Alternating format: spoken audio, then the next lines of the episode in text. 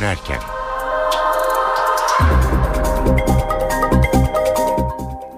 İyi akşamlar. Eve dönerken haberlerde Türkiye ve dünyadan günün önemli gelişmeleriyle karşınızdayız. Ben Ayhan Aktaş. Saat 18 itibariyle öne çıkan haberlerin özetiyle başlıyoruz. Sınır hattında patlama. Hatay'ın Altınözü ilçesi karşısında bulunan Suriye'nin Azmerin kasabası yakınında patlama oldu. Hurdalıkta meydana gelen patlamada ilk belirlemelere göre biri Türk toplam 6 kişi hayatını kaybetti. 28 Şubat davasının tutuklu sanıklarından Teoman Koman sağlık sorunları nedeniyle tahliye edildi. Amerika Birleşik Devletleri Başkanı Barack Obama Suriye'ye olası harekatın Ürdün, Türkiye ve İsrail'i koruma amacı taşıdığını söyledi. Akdeniz'de füze bilmecesi. Rusya Akdeniz'de balistik füze fırlatıldı dedi. Açıklama Suriye harekatı başladı mı sorusuna yol açtı. Ancak gerçek sonra anlaşıldı. İsrail Amerika ile birlikte füze denemesi gerçekleştirdiğini duyurdu. Başkentte çoğunlukçu polemiği yaşanıyor. Barolar Birliği Başkanı Metin Feyzioğlu'nun adli yıl açılışına damga vuran sözlerine Başbakan Tayyip Erdoğan yanıt verdi.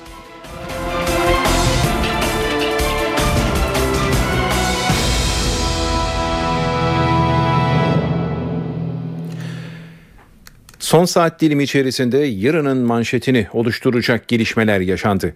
En sıcak olanıyla başlıyoruz. Hatay'ın Altınözü ilçesi karşısında bulunan Suriye'nin Azmerin kasabası yakınında patlama oldu.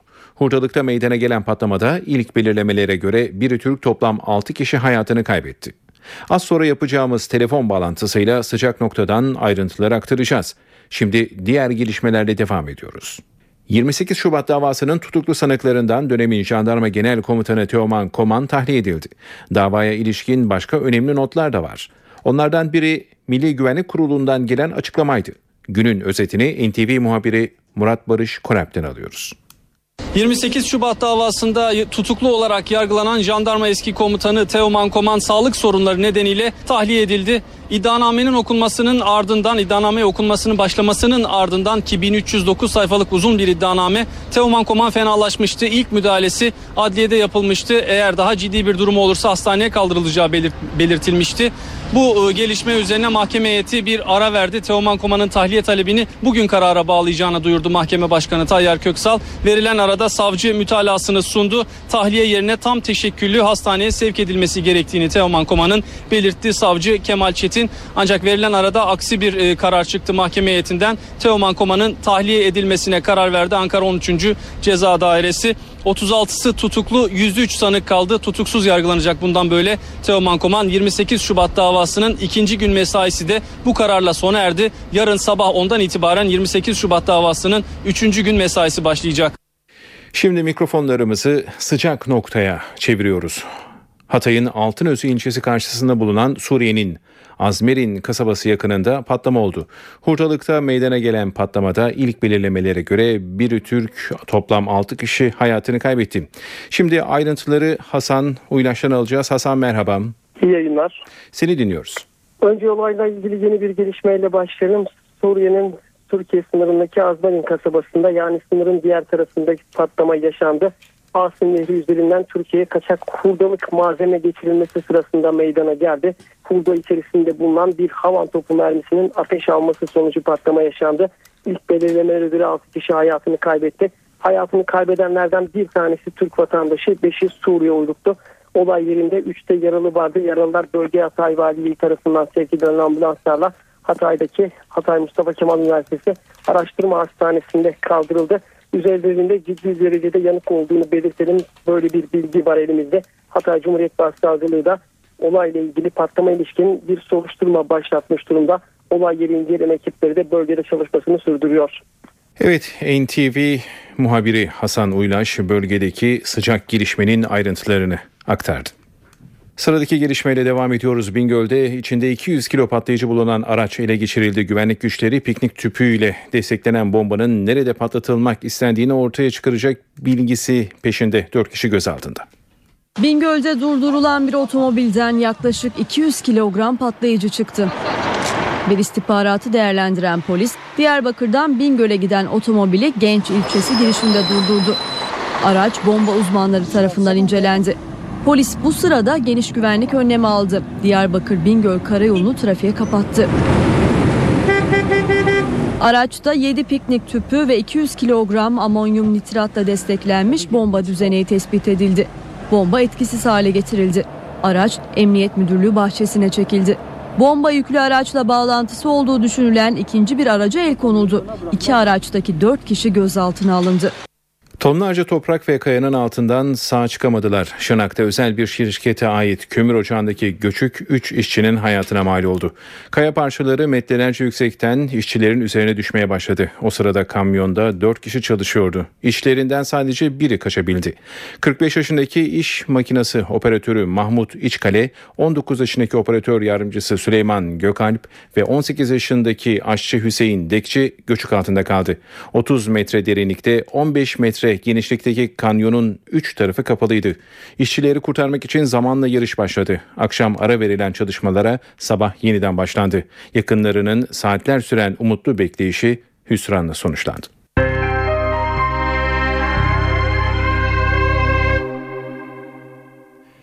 Savaş rüzgarlarının estiği Doğu Akdeniz'de bugün füze heyecanı yaşandı. Rusya'dan gelen Akdeniz'de balistik füze fırlatıldı haberi Suriye harekatı başladı mı sorularına yol açtı. Ancak gerçek birkaç saat sonra ortaya çıktı.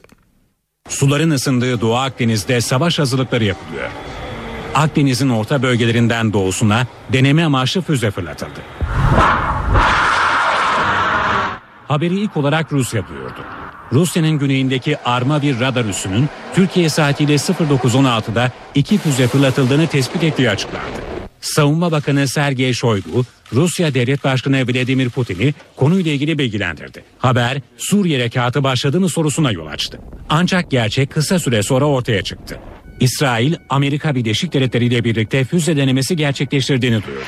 İsrail Savunma Bakanlığı yetkilileri Sparrow türü yeni bir füzenin denendiğini kaydetti. İsrail'in Arov hava savunma füzeleri de test edildi. Amerikalı güvenlik yetkilileri ise kendi gemilerinden herhangi bir ateşleme yapılmadığını belirtti. Amerika Birleşik Devletleri'nin bölgede 5 savaş gemisi ve bir denizaltısı bulunuyor.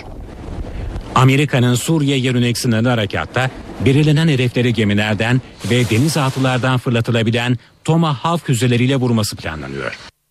Obama kongreye güveniyor. Amerika Birleşik Devletleri Başkanı Barack Obama kongrenin Suriye askeri müdahaleyi destekleyeceğine eminim dedi. Tabii bununla birlikte Obama kongre üyelerini bilgilendirmeyi sürdürüyor. Askeri hazırlıklarda tamam. Ayrıntıları NTV New York muhabiri Selim Atalay anlatıyor. Başkan Obama az önce kongrenin e, liderleri sayılan Temsilciler Meclisi Başkanı ve Cumhuriyetçi lider Boyner meşhur ve de Demokrat Parti Grup Başkanı Payan Pelosi ve diğer üst düzey kongre üyeleriyle yine bir araya geldi. O toplantı öncesinde açıklamaları var. Bir kere e, yani vuracağız diyor ona bir kuşku yok da kongre onayı gelirse e, daha iyi olur daha güçlü olur diyor. Niye vuracağız? Beşar Esad hem uluslararası kuralları e, ihlal etmiştir hem de bölgedeki müttefiklerimiz Türkiye, Ürdün ve İsrail'e tehdittir diyor. Onu önlememiz gerekiyor diyor. Bu yönetimin çok net bir politika e, beyanı oldu. Yani tam, hem bizim ulusal çıkarlarımızı korumak hem de bölgedeki müttefiklerimiz Türkiye, Ürdün ve İsrail'i korumak için harekete geçmek zorundayız diyor. 9 Eylül haftasında 9 Eylül'de kongre toplanacak diye biliyoruz. Olabildiğince erken bir zamanda e, oylama yapılmasını istiyoruz diyor. Yani 9'u değilse onu 11'e 11 Eylül sembolik bir tarih onu da hatırlatalım. Ee, olabildiğince erken bir oylama istiyoruz diyor. Ve de bu e, geliştirdiğimiz plan, harekat planı e, uygundur, oransaldır, sınırlıdır ve de e, asker postalı yere değmeyecektir ve de bu Irak değildir, bu Afganistan değildir diyor. Artı daha ilginç bir şey söyledi. Dedi ki Beşar Esad'ın saldırı yeteneklerini azaltacak, kıracak hatta ve direnişçilerin gücünü yükseltecek bir plan üzerinde çalışıyoruz diyor. Bu da önemli. Yani her ne kadar sınırlı e, hareket dense de dirençlerin durumunu yükseltecek ve Şam'ın gücünü kıracak demek, plan demek e, e, kapsamlı bir bombardıman demek bölge e, arazideki e, dengeyi değiştirebilecek bir e, e, harekat demek onun için önemli ve tekrar bu emsal oluşturacak bu harekat diyor. Kime karşı? Bundan sonra uluslararası kuralları e, kırmaya yelteneceklere karşı nükleer yayılmayı benimseyenlere karşı diyor. Burada da İran adres gösteriyor. Bunun emsali İran'adır diyor. Füze tespit ettik açıklaması en çok da Suriye'de heyecan yaratan ancak Suriyeli yetkililer kısa bir süre sonra topraklarımıza herhangi bir füze düşmedi açıklamasını yaptı. Ayrıntıları NTV Şam muhabiri Hediye Levent'ten alacağız. Hediye merhaba. Suriyelilerin tedirgin merhaba. bekleyişi bu açıklamayla yerini korkuya bıraktı mı? Senden dinleyelim. Ayhan aslında müdahale yani Suriye'ye bir askeri müdahale olabileceği yönünde açıklamalar geldiği andan itibaren e, Suriye e, neredeyse geniş çaplı bir cephe savaşına hazırlanır gibi hazırlıklara başladı e, diyebiliriz. Diğer taraftan sokakta hayatın normal aktığını da belirtelim ancak e, genel gerek e, Suriye yönetimi gerek askeri birimler gerek basın gerek de halk e, sakin bir teyakkuz halinde e, diyebiliriz. Diğer taraftan bugün gelen e, bugün ortaya çıkan İsrail'in Akdeniz'de füze denemesine ilişkin e, olay yani haber e, Suriye'de zaten gergin olan havayı birkaç saatliğine tansiyonu biraz daha yükseltti. Neden gergindi hava? E, çünkü askeri müdahale tartışmaları başladığından beri e, diğer taraftan e, Esad yönetiminden, İran'dan, Rusya'dan ve bazı ülkelerden e, olası bir askeri müdahalenin Orta Doğu'da bölgesel bir savaşa yol açabileceği e, ifadeleri, açıklamaları yapılıyor. Bu çerçevede son olarak birkaç gün önce e, İran'dan bir parlamento heyeti buradaydı ve heyet başkanı olan Alaaddin Burujardi bir ifade kullanma açıklamasında e, ve dedi ki e, Suriye yönelik bir askeri operasyon gerçekleştirirse eğer Amerika'nın kendisi bile ortaya çıkabilecek sonuçlarını kontrol edemeyebilir. Diğer taraftan Suriye Devlet Başkanı Beşar Esad e, Fransız gazetesi Le Figaro'ya bir demet verdi. Bu demecinde de bölge barut sıçısı halinde ve ateşle ateş giderek yaklaşıyor. Kimse ne olacağını bilemez ve bölge savaşı riski söz konusu ifadelerini kullandı. E, bu çerçevede Suriye'ye yönelik e, bir askeri operasyonun engellenmesi için diplomatik çabaların e, sürdüğü de belirtiliyor. Yine Rusya ve Amerika arasında e, bazı kapalı kapılar ardında bazı görüşmeler yapıldığına dair haberler, değerlendirmeler de var Rus basınında. İşte tam da bu sürecin yani bu görüşmelerin, diplomatik çabaların ve bölgesel savaşa yol açabilir uyarılarının sıklıkla yapıldığı bir dönemde bir süreçte geldi e, İsrail'in Akdeniz'de füze denediğini ilişkin açıklama.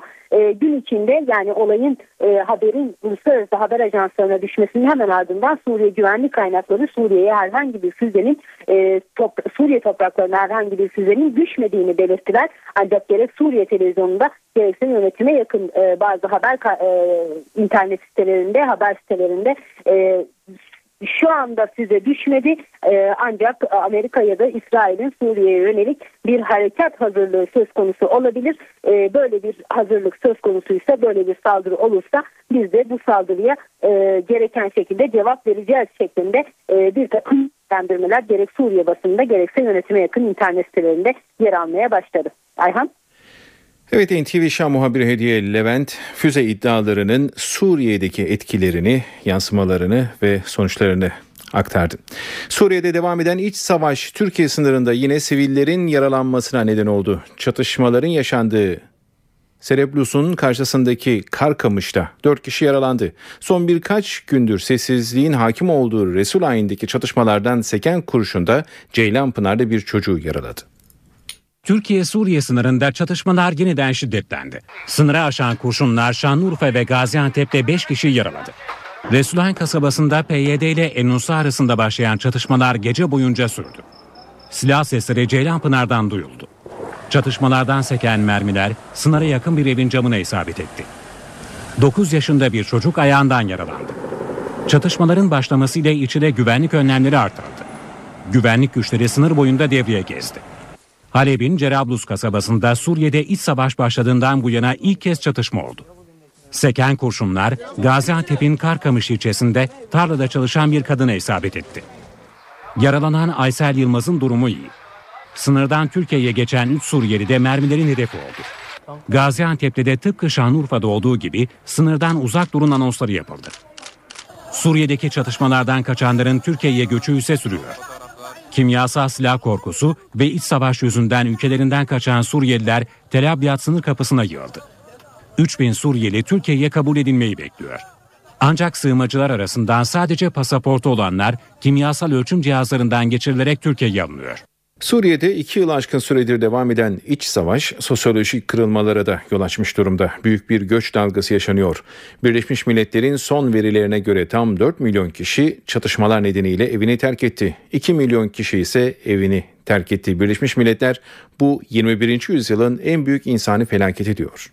Amerika Birleşik Devletleri'nin askeri harekat düzenlemeye hazırlandığı Suriye'de ülkeyi terk edenlerin sayısı 2 milyonu aştı. Birleşmiş Milletler'e göre her gün 5000 Suriyeli ülkeyi terk ediyor. Türkiye'ye sığınan Suriyelilerin sayısı ise 400 binden fazla. En çok Suriyeliyi ağırlayan ülke Lübnan. Lübnan'a 700 bini aşkın Suriyeli sığınmış durumda.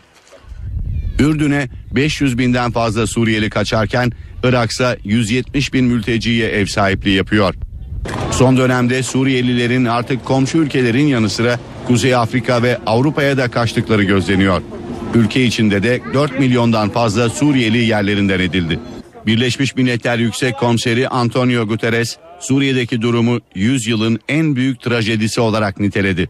Guterres, Suriyeli sığınmacılara ev sahipliği yapan ülkelerin bu krizle başa çıkmak için acil olarak geniş kapsamlı bir uluslararası desteğe ihtiyaç duyduğunu vurguladı. Birleşmiş Milletler, Suriyeli sığınmacıların sayısının bu yılın sonuna kadar 3 milyona ulaşacağını tahmin ediyor.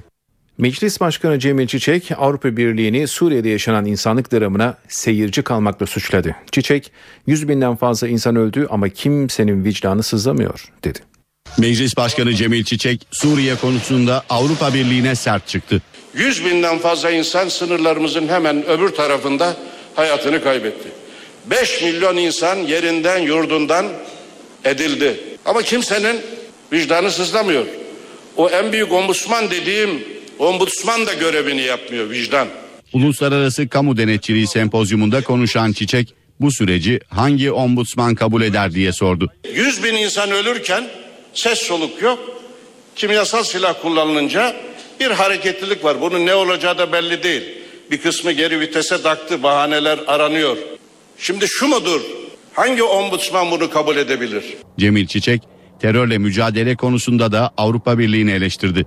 Türkiye'de 40 binden fazla insanın hayatına mal olmuş ve bu kadar insanın kanını dökmüş bir örgüt ilk eylemini 15 Ağustos 1984'te koydu. Avrupa Birliği üyesi ülkelerin birlikte bunu terör örgütü olarak kabul etmesi 2002'dir. 1984'ten 2002'ye kadar acaba bu bir hayır kuruluşu muydu? Saatimiz 18.22'yi gösteriyor. Eve dönerken gündemde öne çıkan gelişmeler aktarmayı sürdürüyoruz. Başkentte çoğunlukçu polemiği yaşanıyor. Barolar Birliği Başkanı Metin Feyzioğlu'nun milli irade tabiri giderek otoriterleşen ve çoğulculuk yerine çoğunlukçuluğunu benimsemiş iktidarların tercih olmuştur şeklindeki sözlerine Başbakan Tayyip Erdoğan yanıt verdi. Erdoğan, çoğunluk hakkından yetkiyi almışsa ülke yönetir, yanlış yapıyorsa yargı niye vardır dedi. İktidar cephesinden gelen açıklamalara Feyzioğlu'ndan bugün yine yanıt geldi. Milli irade tabiri daha ziyade seçimle iş başına gelmiş ancak çoğulculuk yerine süreç içerisinde çoğunlukçuluğu benimsemiş siyasi iktidarların tercihi olmuştur. Barolar Birliği Başkanı Metin Feyzioğlu'nun adli yıl açılış töreninde yaptığı konuşmanın yankıları devam ediyor. Başbakan Recep Tayyip Erdoğan, Feyzioğlu'nun otoriterleşme eleştirilerine cevap verdi. Çoğunluk eğer halkından ülkeyi yönetme yetkisini almışsa ülkeyi yönetir. Zulmediyorsa, bir yanlış yapıyorsa yargı niye vardır? Bunları yargılamak için vardır. Sandık niye vardır? Ha önüne tekrar sandık geldiği zaman onu indirmek için vardır. Ama böyle diyerek azınlığın veya seçkinlerin çoğunluğa tahakkümünü neyle izah edeceksiniz? Başbakan Feyzioğlu'nun Danıştay'ın başörtüsüyle ilgili kararına karşı çıktığını hatırlattı. İşine gelince böyle, işine gelmeyince farklı olmaz dedi. Başörtülü olanlarla ilgili bir olumlu karar. Ve şu anda hukukçu, akademisyen, avukat neyse birisi de çıkıyor diyor ki biz bunu kınıyoruz veya üzüntü duyuyoruz. İşine geldiği sürece evet, e, işine gelmediği sürece hayır. Metin Feyzioğlu ise Adalet Bakanı Sadullah Ergin'in Barolar Birliği'nin seçim sistemini değiştireceğiz açıklamasına tepki gösterdi. Ben senin yetkilerini bularım. Ee, seçim yöntemini de değiştiririm. Çünkü canımı sıkan bir konuşma yaptın ee, şeklindeki bir açıklamaya maruz kalmamız ee, aslında söylediklerimin e, yani Türkiye'deki demokrasinin ölç- e, standartına ilişkin söylediklerimin doğru olduğunun e, kendiliğinden ispatıdır. Yine Başbakan Tayyip Erdoğan'ın açıklamalarıyla devam ediyoruz. Başbakan Gezi Parkı eylemleri üzerinden kendisine yöneltilen çevre düşmanı olduğu şeklindeki eleştirilere yanıt verdi. Başbakan Yeşil'in hassas olduğunu söyledi. Yeşile hayranım, hastayım. Bu işi çok severim. Bize adeta çevre düşmanı gibi bir yaklaşım içerisinde olmak inanın bize karşı çok büyük bir haksızlık olur. Başbakan Recep Tayyip Erdoğan Gezi Parkı eylemlerinde hükümetin tutumuna yönelik eleştirilere böyle cevap verdi. Bize haksızlık yapıyorsunuz dedi. Avrupa'ya Fransız değiliz. Avrupa'yı tanırız, biliriz. Avrupa Birliği üyesi ülkelerle biz ağaç dikme noktasında şu anda rekabetteyiz. Biz bu konuda vagon değiliz, lokomotifiz. Başbakan bu açıklamayı yapmadan önce kürsüde Avrupa Parlamentosu Türkiye raportörü Omen Ruiten vardı. Raportör Türk polisinin gösterilerde orantısız güç kullandığını söyledi. The Turkish Chief Ombudsman Son dönemde yapılan gösterilerde orantısız güç kullanımı tespit edildi ve bununla ilgili adımların atılacağını düşünüyoruz. Vatandaşların güveninin tesisi için bu önemli. Polis ve güvenlik görevlileri de yasa dışına çıkarsa sonuçlarına katlanacaklarını bilmeli. Avrupa Parlamentosu Türkiye raportörünün eleştirilerine yanıt Başbakan Erdoğan'dan geldi. Bunun altını çiziyorum. Şiddete başvurmadığı sürece vatandaşların haklarını kullanmaları bu ülkede mümkündür.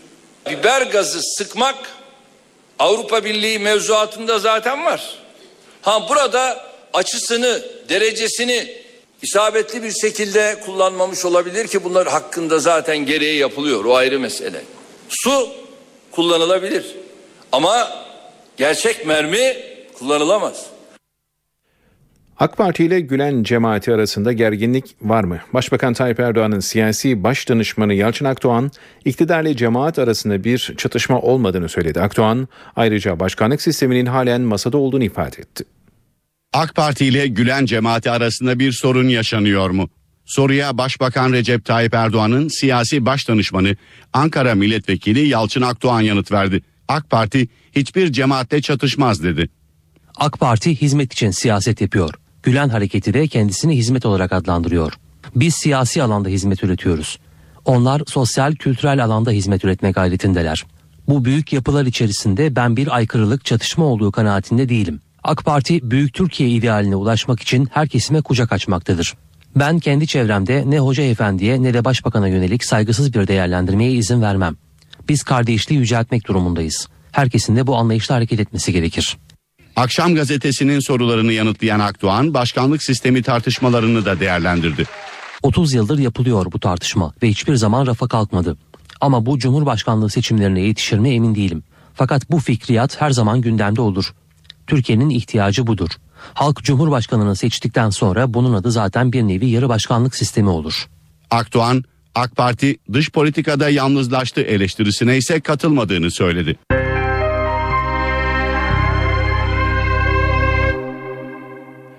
Saray Sierra cinayeti davası başladı. Amerikalı turistin katil zanlısı Ziya Tasalı ilk duruşmada suçunu itiraf etti. Mahkeme zanlıyı akli dengesinin yerinde olup olmadığını tespiti için adli tıp kurumuna sevk etti. Saray Sierra'yı öldürdüğünü itiraf etti ama tecavüz suçlamasını kabul etmedi. Amerikalı turist Saray Sierra'nın katil zanlısı Ziya Tasalı ilk kez hakim karşısına çıktı. Sabah geldiğinde ölmüştü. Üzerine kapattım. Ben 9 gün aynı yerde gezdim. Saray Sierra 22 Ocak'ta İstanbul'da kayboldu. Polis yüzlerce mobese ve güvenlik kamerasını inceledi. Genç kadının cesedini Sarayburnu'nda surların dibinde buldu. Katil zanlısı Lazia lakaplı Ziya Tasalı Suriye'de yakalandı. Cinayet, cinsel saldırı ve hırsızlıkla suçlandı. İlk duruşmada Tasalı, uyuşturucu etkisindeydim. Amerikalı turisti görünce öpmek istedim. Karşı koyunca taşla öldürdüm dedi. Aile mektubunda öncelikle sanı e, dini inançları doğrultusunda bağışladığını ifade etmişti. Fakat bu bağışlama sanı affettikleri ve şikayetlerini geri aldıkları anlamına kesinlikle gelmemektedir. Aile ve Sosyal Politikalar Bakanlığı avukatı da davaya müdahil oldu. Mahkeme Ziya Tasalı'nın akli dengesinin yerinde olup olmadığının tespiti için adli tıptan rapor istedi. Sanın hiç pişman olduğuna dair bir şey gözlemlemedim. O gayet yaptığının da farkında. Akli dengesinin de yerinde olmadığını yani gözlemlerim kadarıyla düşünmüyorum zaten. Ne yaptığının da bilincinde halen daha yaptığının hani farkında olarak öyle bir açıklamada bulunuyor zaten. Zanlı hakkında cinayet için ağırlaştırılmış müebbet, cinsel saldırı içinse 14 yıl hapis cezası isteniyor. Türk İş'te Mustafa Kumlu'dan boşalan genel başkanlık koltuğuna Ergün Atalay getirildi. Daha önce Demiryol İş Sendikası Genel Başkanlığı yapan ve 2011'de Türk İş Mali Genel Sekreterliği görevine getirilen Ergün Atalay, Genel Başkan'da Türk İş Yönetim Kurulu tarafından atandı. Mustafa Kumlu yönetimdeki huzursuzluk nedeniyle dün genel başkanlık görevinden istifa etmişti. Enflasyonda düşüş var. Tüketici fiyatları endeksi Ağustos ayında %0,10 oranında düştü. Yıllık tüketici enflasyonu ise %8,17'ye geriledi. Türkiye İstatistik Kurumu verilerine göre Ağustos'ta üretici fiyatları endeksi ise binde 4 oranında arttı. Üretici fiyatları endeksinde yıllık rakam Ağustos itibariyle %6,38'e düştü. Ağustos ayında ana harcama gruplarında en yüksek oranlı düşüş %3,6 ile giyim ve ayakkabıda oldu. Eğitim ana harcama grubunda ise fiyatlar %1 oranında arttı. Ağustos ayının zam şampiyonu ise fiyatı %17 oranında artan yumurta oldu. İstanbul'un trafik sorununun çözülmesi için farklı projeler üzerinde çalışılıyor. Marmaray'ın ardından şimdi de Avrasya Tüneli için kollar sıvandı. Ulaştırma Bakanı proje için Marmaray'ın kardeşi dedi. Yapılacak tünelle hedef Kazıçeşme Göztepe arasında 100 dakikalık yolculuk süresini 15 dakika indirmek. Mega kentli trafiğin rahatlayacağı konusunda imser. İstanbul Boğazı'nın altından karayolu tüp geçit projesi var. Duydunuz mu? Marmara'ya diyorsunuz. Marmara'ya kardeş proje, Avrasya projesi. Onu duymadım onu, onu yeni duyuyorum. Kamuoyunda Marmara ile karıştırılan bir başka projesi daha var İstanbul'un. Avrasya Tüneli projesi. Ulaştırma Bakanı Binali Yıldırım buna Marmaray'ın kardeşi diyor. Tüp geçit e, işte Marmaray'ın kardeşi dediğimiz bu. Bu çok kamuoyunda bilinmiyor ama bunun da çalışmaları başladı. 2015 sonuna kadar e, tüp geçiti açacağız. Marmaray raylı sistem. Avrasya Tüneli ise araçlar için. Tünel Sarayburnu'ndan Selimiye'ye bağlanacak. Denizin 106 metre altından geçecek 5.4 kilometre boyunca ve iki katlı olacak. İstanbulluların ağırlıklı görüşü projenin trafikte rahatlamaya yol açacağı yönünde. Mühim olan trafik açılsın. Köprü trafiği açılsın. Bir şeylere e, yardımcı olur herhalde tahmin ediyorum. Oradan olmasa öbür taraftan biz gene bir şeyler bulacağız. Çok rahatlatıcı olur. Bence olumlu buluyorum ben. Trafik için daha kapsamlı çözümler bulunması gerektiğini düşünenler de var. Ya İstanbul'un trafiğine çözüm bulamazlar. Herkesin de aracı olduğu için yani çok etkilemez. Yaklaşık 1 milyon 300 bin dolara mal olacak tünelin bağlantı yolları iki yakada Kazlıçeşme Göztepe arasında uzanacak. Eve dönerken gündemdeki gelişmeleri aktarmayı sürdürüyoruz. 90'lı yıllarda Balkanları kasıp kavuran iç savaşların izi hala silinmiş değil. Bunun son örneği artık Avrupa Birliği üyesi olan Hırvatistan'da yaşandı. Azınlıkların yaşadığı bölgelerde Sırpça tabelalara yer verilmesi Hırvat savaş gazilerini ayağa kaldırdı. Temmuz ayında Avrupa Birliği'ne giren Hırvatistan'da yeni dönemin ilk krizi patlak verdi. Avrupa Birliği azınlık haklarına uyum çerçevesinde devlet binalarındaki tabelalara Sırp Kiril alfabesi de eklenmesi gerilime yol açtı.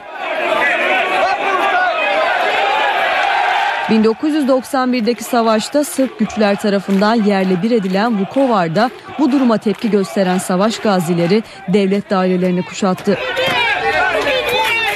Hırvat göstericiler polise rağmen Sırpça yazılı tabelaları sökmeyi başardı. Gösteriyi organize eden grubun lideri eylemin amacının ölen binlerce kişinin fedakarlığını savunmak olduğunu açıkladı. Buna göz yumsak savaşta ölenlerin tüm yaptıkları boşa gidecekti. İsterlerse beni dava etsinler ya da hapse atsınlar. Bu duruma izin vermektense hapis yatmayı yeğlerim. Hükümet yetkilileri Hırvatistan'daki Sırp azınlığın yoğun olarak yaşadığı Vukovar'da Sırpça tabelalar asılmasının ülkenin azınlık hakları kapsamında değerlendirilmesini istedi. Avrupa'da yılın flash transferlerinden biri daha gerçekleşti. Transfer döneminin kapanmasına yarım saat kala İngiliz kulübü Arsenal bombayı patlattı. Arsenal, Türk asıllı futbolcu Mesut Özil'i kulüp için rekor bir fiyata 50 milyon euroya Real Madrid'den transfer etti. Avrupa bu transferi konuşuyor. İngiliz Premier Lig ekiplerinden Arsenal, Türk asıllı futbolcu Mesut Özil'i yaklaşık 50 milyon euro karşılığında renklerine bağladı. Arsenal'le 5 yıl için imza atan Özil, İngiliz kulübün en pahalı transferi olarak kayıtlara geçti. Özil ayrıca Real Madrid'e en fazla para kazandıran oyuncu ünvanını da aldı. Arsenal kalitesinde bir takıma katılmaktan çok mutlu olduğunu belirten ünlü futbolcu, Premier Lig'de oynamayı iple çektiğini söyledi. Twitter'dan Almanca, İspanyolca, Türkçe ve İngilizce mesaj yayınlayan Özil, bazen her şey çok farklı gelişebiliyor. Benim de birkaç gün önceye kadar beklemediğim gibi ifadelerini kullandı. Takımın teknik direktörü Arsen Wenger de Özil'in Arsenal'li bir oyuncuda aradığı tüm özellikleri taşıdığını belirtti. İngiltere'deki tüm gazetelerin spor sayfaları transferi manşetten duyurdu. Özil'in Premier Lig tarihindeki en pahalı ikinci transfer olduğunu belirten Guardian, teknik direktör Arsen Wenger'in yaz döneminde büyük bir isim transfer etmeye söz verdiğini ve bunun Mesut Özil sayesinde gerçekleştiğini yazdı. Independent gazetesi de Özil'in pahalı olduğunu ama buna değdiğini belirtti. İspanyol El País gazetesi Özil'in rekor bir ücrete transfer olduğunu yazarken Alman Die Welt gazetesi transfere Özil'in de şaşırdığını kaydetti. Süddeutsche Zeitung gazetesi Özil sirkten uçtu manşetiyle verdiği haberde 24 yaşındaki futbolcunun Tottenham'dan transfer edilen Bale'in ardından Arsenal'e gitmeye razı olduğunu yazdı. 3 gün boyunca yüzdü, 117 kilometrelik mesafeyi 53 saatte tamamlayarak dünya rekoru kırdı. 64 yaşındaki Amerikalı yüzücü Diana Nutt Küba, Florida arasını koruma kafessiz yüzen ilk insan olarak tarihe geçti. NADA botlarla 35 kişilik bir ekip eşlik etti. Son denemesinde başarıya ulaşan Amerikalı yüzücü karşı kıyıda destekçileri tarafından coşkuyla karşılandı. Cildinde güneş yanıkları oluşan yüzücü Florida'ya ulaştığında oldukça bitkindi. Sağlık ekipleri 64 yaşındaki yüzücüye ilk yardım müdahalesinde bulundu.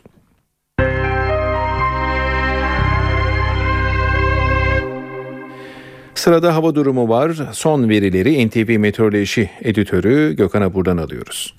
İyi akşamlar. Sıcaklıklar yarın Marmara ve Batı Karadeniz'de, Perşembe günü ise tüm Karadeniz ve iç kesimlerde 4-5 derece, Ege ve Akdeniz'de ise birkaç derece azalacak. Hafta sonu Ege ve Akdeniz'de önümüzdeki hafta ise kuzey kesimlerde yeniden yükselmesini bekliyoruz. Bu akşam saatlerinde Marmara'nın kuzey ve batı Karadeniz'de artacak bulutlanma, yarın Marmara'nın doğusu ve Karadeniz boyunca yer yer kuvvetli sağanaklara sebep olacak. Sağanakların sabah saatlerinde Zonguldak, Bartın, İnebolu, Sinop, öğleden sonra ve özellikle akşam saatlerinde Giresun, Trabzon, Rize, Artvin arasında çok daha kuvvetli olmasını bekliyoruz. Yarın ayrıca gün içinde Kars, Ardahan ve güneyde Adana, Osmaniye arasında yerel yağışlar görülecek. Marmara'nın doğusu Karadeniz'in kıyı kesimlerindeki sağanaklar yer yer kuvvetli olmak üzere Perşembe gününe devam edecek. Cuma günü ise yağışların etkisini giderek kaybetmesini bekliyoruz. Evet İstanbul'da hava yarın daha da serinleyecek. Bu gece ve yarın sabah yağmur bekliyoruz. Sıcaklık ise 22 derece hissedilecek. Ankara'nın kuzey kesimlerinde yağmur var. Hava serinliyor. Yarın sıcaklık 22 derece, gece sıcaklığı ise 10 dereceye kadar inecek. İzmir'de de yarın sert rüzgarla hava daha da serin olacak ve hissedilen sıcaklık 26 dereceye inecek. Akdeniz boyunca sıcak hava etkisini sürdürürken Güney Ege'de kuvvetli rüzgar var. Özellikle Bodrum ve civarında rüzgarın açıklarda fırtına boyutlarına çıkmasını bekliyoruz. Denizciler ve balıkçılar dikkatli olmalı. Aynı şekilde İnebolu açıklarına lodos yönlü rüzgar kuvvetli eseceğinden yine o bölgedeki denizciler ve balıkçılar dikkatli olmalı. Evet hepinize iyi akşamlar diliyorum. Hoşçakalın. Şimdi günün öne çıkan spor haberlerinde sıra. Galatasaray uzun süredir kadrosuna katmak istediği Sporting Lisbonlu Bruma'da mutlu sona ulaştı. Sarı Kırmızılar İstanbul'a getirdiği Portekiz oyuncuyla 5 yıllık sözleşme imzaladı. Galatasaray Bruma için kulübü Sporting Lisbon'a 10 milyon euro bonservis bedeli ödeyecek. 1 milyon euro imza ücreti alacak Bruma'ya 5 sezonda toplam 5 milyon 600 bin euro garanti para ödenecek. Genç oyuncu maç başı ücretleri de alacak. Fernando Miera'dan sonra Galatasaray tarihinin 3. Portekizlisi olan Buruma, Türkiye'nin ev sahipliği yaptığı FIFA 20 yaş altı Dünya Kupası'nın yıldızlarından biriydi. Sol bek arayışlarına sürdüren Beşiktaş'ta bir diğer hedef Fulham'da forma giyen milli futbolcu Kerim Fry. Siyah beyazlar daha önce Galatasaray'ın da gündemine gelen genç oyuncuyla her konuda anlaştı. Yönetim Fulham kulübü, kulübüyle bonservis pazarlıklarını sürdürüyor. Öte yandan Beşiktaş'ın bir diğer transfer hedefi Alexander Büttner. Manchester United kulübünden genç oyuncu için henüz olumlu bir haber gelmedi. Büttner transferi olmazsa Beşiktaş rotayı Olympiakos'tu Holebas'a çevirecek. Siyah beyazlar kiralama opsiyonu üzerine dururken Yunan ekibi oyuncuyu bonservisiyle vermek istiyor. Bu da Beşiktaş cephesini düşündürüyor. Medikal Park Antalya Spor'dan Yekta Kurtuluş hamlesi. Kırmızı Beyazlılar deneyimli oyuncu için Galatasaray'la temas kurdu. Medikal Park Antalya Spor'un transferdeki önceliği Galatasaraylı Yekta Kurtuluş. Kırmızı Beyazlı kulüp deneyimli oyuncu için temaslara başladı. Açıklama Başkan Gültekin Gencer'den geldi. Gencer Yekta için Galatasaray Teknik Direktörü Fatih Terim'le görüştüklerini söyledi. Terim'le yaptıkları konuşmanın olumlu geçtiğini ifade eden Gencer, transfer döneminin kapanacağı Cuma gününe kadar Yekta Kurtuluş'a imza attırmak istediklerini dile getirdi. Kasımpaşa'da yıldızı parlayan Yekta 2010-2011 sezonunun devre arasında Galatasaray'a transfer olmuştu. Sarı kırmızılı formayı 39 kez giyen Yekta'nın bir golü var. Öte yandan Medikal Park Antalya Spor Başkanı Gültekin Gencer, Semih Şentürk ve GEKAS transferleriyle ilgileri olmadığını açıkladı.